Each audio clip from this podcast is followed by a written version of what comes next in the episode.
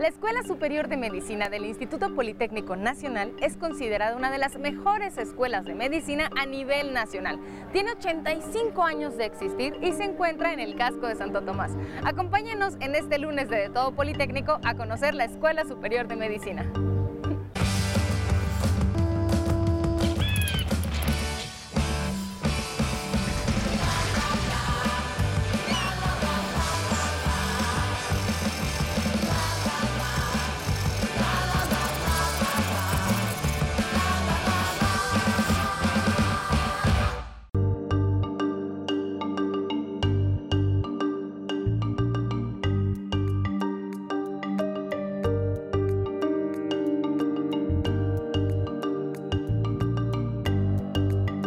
Maestra, estamos en la Escuela Superior de Medicina que está cumpliendo 85 años de poner la técnica al servicio de la patria.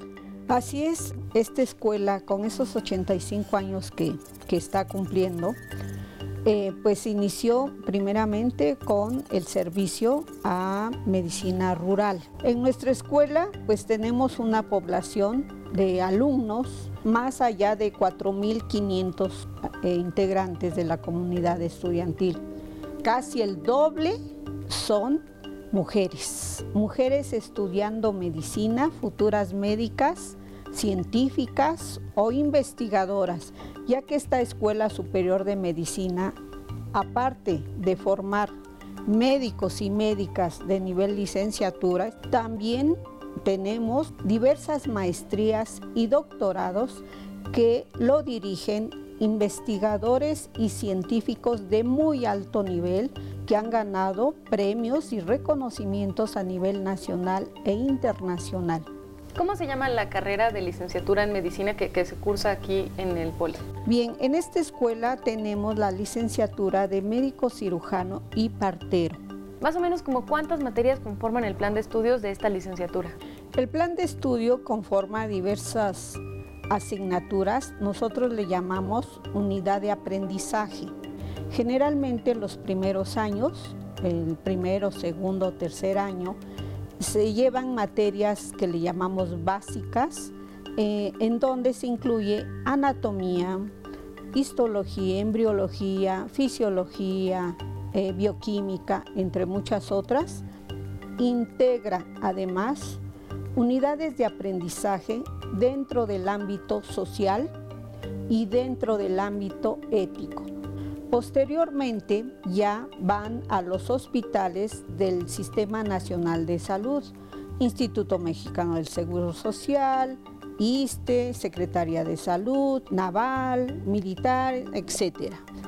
Esta Escuela Superior de Medicina y con la ayuda de nuestro actual director general, el doctor Reyes Sandoval, ha permitido el programa que se llama internacionalización.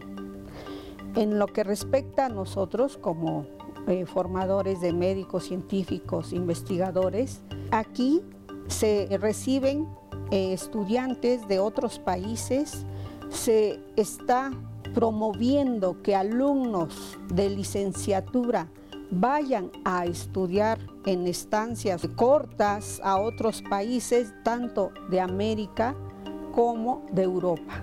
Entonces, eso es muy importante, hablando de, esta, este intercambio de conocimientos a nivel globalizado.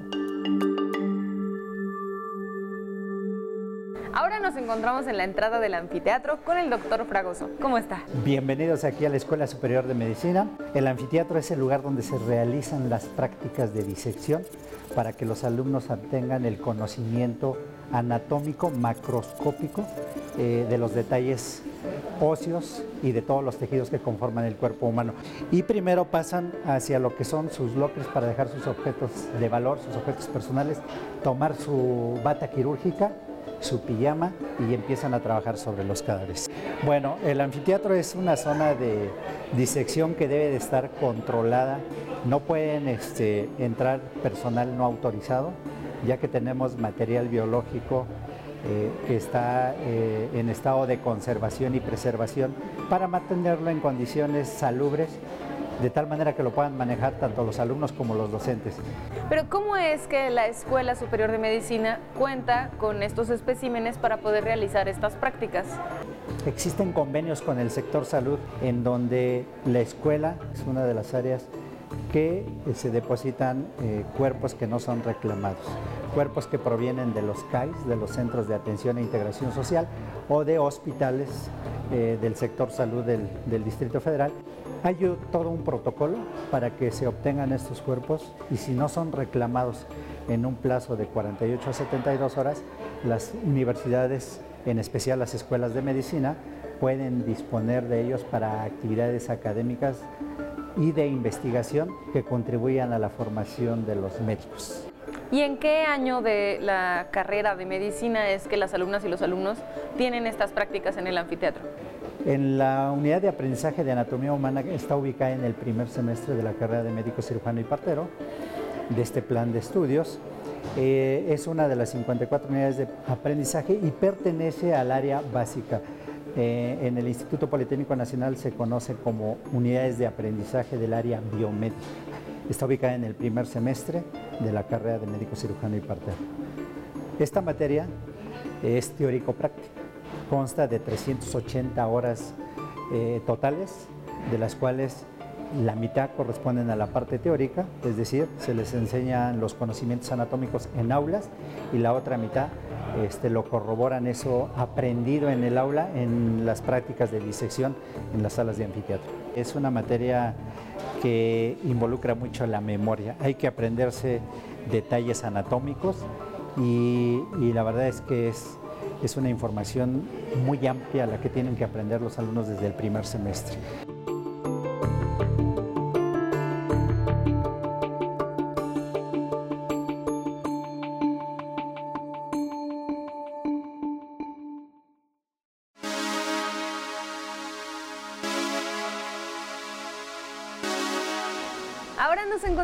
En la sección de estudios de posgrado e investigaciones. Nos acompaña el doctor Correa. Doctor, ¿cómo está? Bien, muchas gracias, mucho gusto. ¿Qué es lo que pasa en esta sección? ¿Qué es lo que hacen ustedes? Y bueno, aquí lo que hacemos particularmente es el desarrollo y diseño de nuevos fármacos. Todo esto inicia por computadora, empleando software gratuito, empleando sistemas operativos gratuitos para desarrollar fármacos anticáncer, fármacos para enfermedades eh, tipo Alzheimer, por ejemplo. Y tenemos pues eh, algunas publicaciones científicas. En esto también se forman estudiantes de pregrado, de posgrado. Eh, tenemos colaboradores postdocs y es una red interna de gente que estamos aquí colaborando como investigadores haciendo proyectos eh, con financiamiento institucional y también con financiamiento este, de CONACYT. Entre algunos otros, eh, porque colaboramos también con gente del extranjero, entonces hemos tenido algunos proyectos también en convenio por ahí con gente del Reino Unido, con gente de España, este, entre algunos otros, por mencionar de forma muy general. Pero más o menos para que podamos comprender lo que sucede aquí, es que las y los estudiantes ponen en práctica sus conocimientos, digamos, de manera digital. Y una vez que ya está como, digamos, probada y aprobada esa hipótesis en estos equipos, entonces es que se puede pasar a un laboratorio. Esto ahorra muchísimo tiempo y da muchas ventajas a la investigación científica. Es correcto. Sí, sí, este, esto permite hacer un filtrado de millones de moléculas y al final eh, todo esto se lleva al laboratorio experimental, desde hacer la síntesis correspondiente de las moléculas, su caracterización química hasta su evaluación biológica in vitro y algunas ocasiones en vivo. Por ahí estamos ya con algunos colaboradores estableciendo modelos de cáncer en vivo para probar nuestras moléculas que in vitro están funcionando muy bien. Eh, y bueno, esto lo estamos haciendo también de la mano entre publicaciones, formación de recursos humanos y también ir patentando cada uno de estos hallazgos que nosotros creemos que en un futuro pues pudiesen llegar a la sociedad a resolver un problema, que ese es nuestro objetivo y nuestra intención.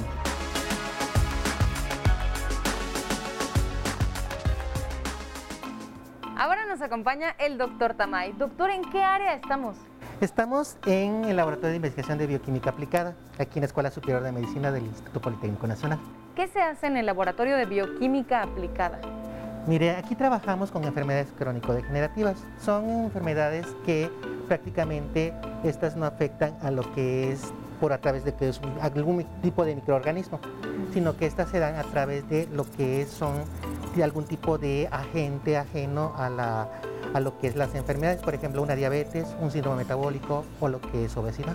Diseñamos modelos, en este caso trabajamos lo que es el modelo de diabetes, trabajamos con modelo de obesidad y trabajamos con modelo de síndrome metabólico y tratamos de probar ciertos compuestos nuevos, ya sea extractos naturales o lo que son compuestos que se van diseñando a través de una síntesis que se prueban sobre estos modelos para tratar de entender cómo es la enfermedad, cómo se comporta para tratar de nosotros poder encontrar un tratamiento para este tipo de enfermedades.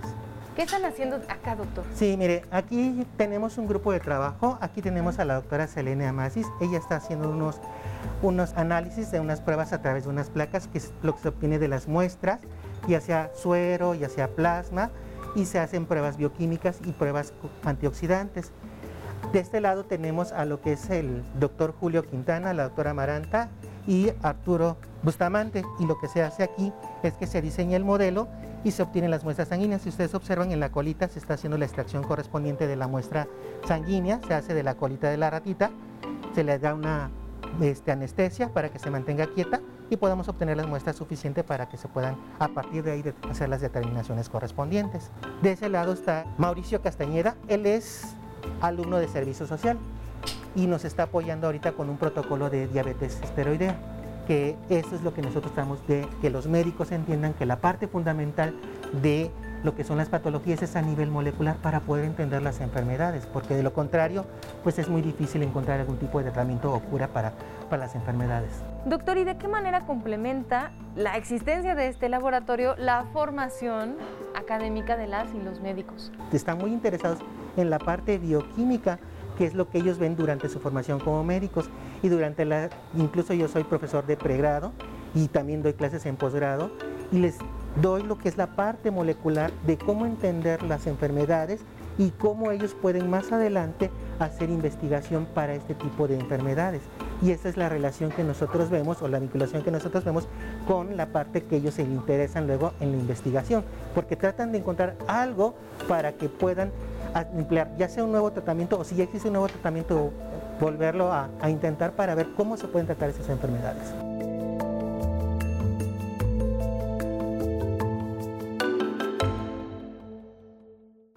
Aquí en la Escuela Superior de Medicina también se trabaja con otra línea de cultivo que es muy interesante y sobre todo pertinente para la salud de nuestra época. Se trata de los cultivos celulares que trabajan, por ejemplo, con células cancerígenas. Bueno, pues este es un laboratorio de cultivo celular en el que simulamos modelos de enfermedad también y algunas células ya las compramos de líneas celulares que son precisamente las que nos permiten evaluar la actividad farmacológica y la eficacia de algunos fármacos que son diseñados precisamente para combatir esas células cancerígenas y que no dañen a las células normales.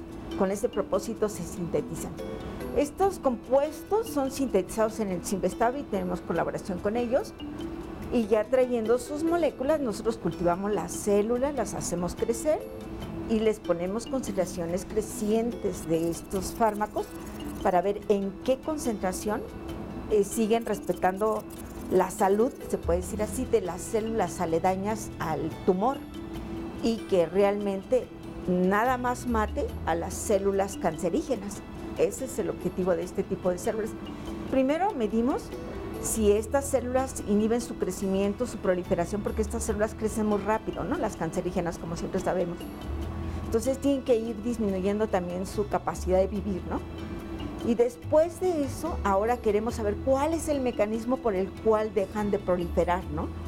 Y para eso lo podemos hacer por algunas técnicas en donde vemos exactamente en qué fase de crecimiento se quedaron, ¿no?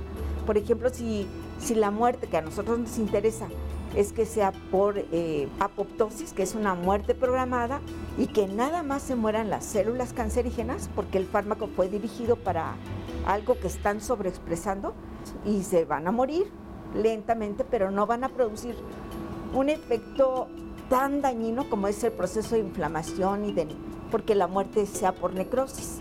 Esa es la, la finalidad de esto. ¿A qué se debe el prestigio que tiene la Escuela Superior de Medicina, precisamente en cuanto a medicina, académicamente hablando, en todo nuestro país? Bueno, primero, este, Como la escuela fue fundada como escuela de medicina rural, prácticamente, la escuela tiene un programa muy enriquecedor en cuanto a las áreas de ciencias sociales. Esto hace que el alumno se, se relacione con toda la comunidad, eso es una. Pero también eh, otra parte que creo que es muy importante es que muchos de los profesores son investigadores ¿no? y pertenecen al Sistema Nacional de Investigadores, al SNI, pero también con ese interés por preparar a los alumnos desde pregrado hasta posgrado. ¿no?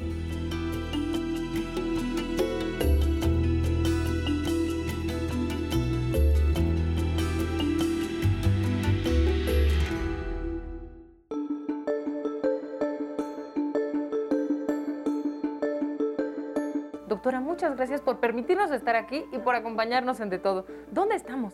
Estamos en un laboratorio donde replicamos virus y vemos eh, la actividad antiviral de algunos antivirales que nosotros diseñamos. Entonces, es un área controlada, es de seguridad.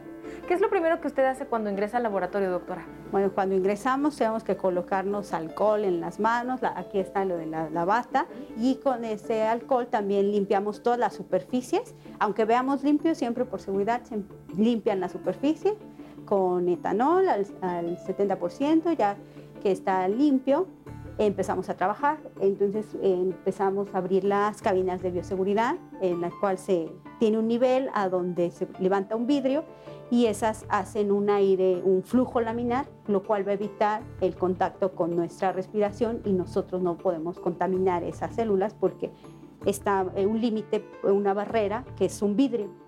Esta incubadora, si vemos, tiene una temperatura controlada de 37 grados. Entonces aquí vemos la, las células están en esas condiciones.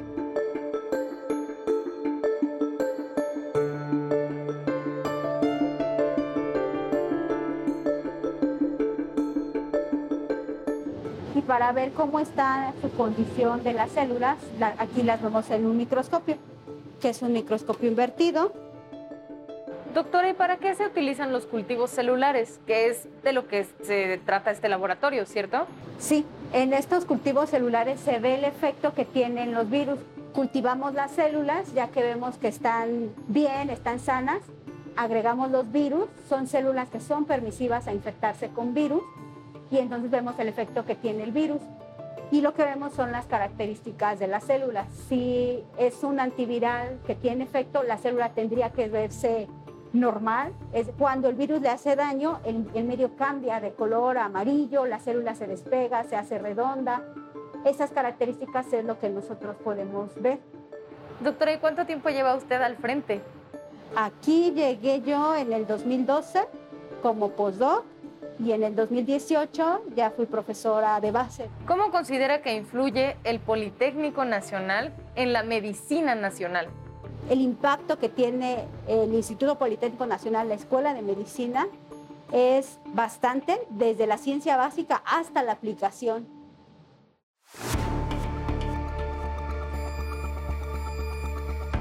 Nos encontramos en la unidad de cuidados intensivos que digamos que corresponde a lo que sucedería en una sala de urgencias. Y nos acompaña el doctor Navarro. Hola, bienvenidos. Doctor, ¿cuál es la dinámica aquí en la unidad de cuidados intensivos? La dinámica consiste en, en recibir un grupo de alumnos, por lo regular puede ser de grado o de posgrado, para enseñarles a practicar primero la comunicación efectiva en un equipo de trabajo, y la atención de un paciente en condiciones críticas. Como podemos notar, aquí este paciente eh, puede replicar diferentes situaciones, por ejemplo, que tenga alteraciones a nivel cardiovascular, a nivel respiratorio y fundamentalmente enseñar a los alumnos en una situación crítica aprendan a manejar el estrés y den una terapéutica adecuada.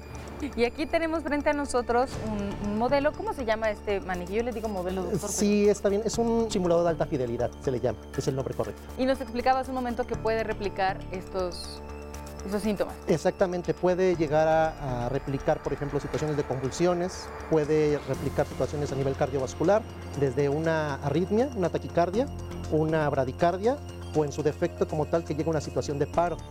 Y en este caso, por ejemplo, ¿cuál es la, la más la más común, sí, digámoslo así, la más común a lo que se tienen que enfrentar con más frecuencia? Vale, eh, por lo regular, como sabemos en nuestro medio, en nuestro país, pues es muy, es muy grave el contexto de alteraciones a nivel cardiovascular, síndrome metabólico, obesidad y por ejemplo el infarto, se queda el tejido cardíaco, o sea, el músculo cardíaco se queda sin sangre y empieza a tener dolor el paciente, empieza a tener dificultad para respirar y se le trata con las medidas de oxígeno, eh, canalizar vías, para evitar que llegue un paro cardiorrespiratorio. El paciente tiene pulso y está en un, en un trazo. Vamos a, a, continuar, ahorita ya no continuamos con compresiones, vamos a estar cuidados posparo, por favor. ¿Y cómo tienen que actuar las y los médicos en ese momento? ¿Cómo intervienen al paciente aquí con este modelo? Claro, eh, los, los, alumnos como tal se ocupa un escenario previo, una, una introducción a lo que se va a hacer, se eh, les proporciona los datos clínicos del paciente y después se, se, divide por roles. Se trabaja en equipo, fundamentalmente los errores en todo tipo de actividad humana son falta de comunicación y lo más importante es la comunicación efectiva entre el equipo de trabajo y se dividen, por ejemplo, la vía aérea, la monitorización, es un equipo en el cual eh, cada uno sabe lo que tiene que hacer y se realimenta como tal. La pediatra se va a llevar ahorita como tal al, al producto, a la mesa de reanimación. Revisamos placenta. Eh, pone el pensamiento, equipo. La simulación clínica es una metodología que permite eh, realizar un entorno seguro para las personas y para los pacientes. Entonces, ¿qué mayor oportunidad que hacerlo sin cometer errores tan graves? Y podemos practicarlo una y mil veces para perfeccionar estas prácticas antes o durante la estancia en un ámbito clínico o hospitalario. Iniciamos reanimación neonatal. Checamos frecuencia cardíaca fetal. ¿En qué momento de la, de la, licenciatura se lleva a cabo estas prácticas? Se lleva desde el primer semestre hasta el último e incluso vienen alumnos de posgrado, fundamentalmente de urgencias médicas. Desde pregrado se ocupa o se tiene como objetivos la adquisición de competencias clínicas, de competencias en salud, desde las más básicas hasta las más complejas. Hay una frase o hay un icono de aprendizaje por lo regular desde la, cualquier actividad y aprendemos de lo que leemos, de lo que vemos, pero más de lo que hacemos.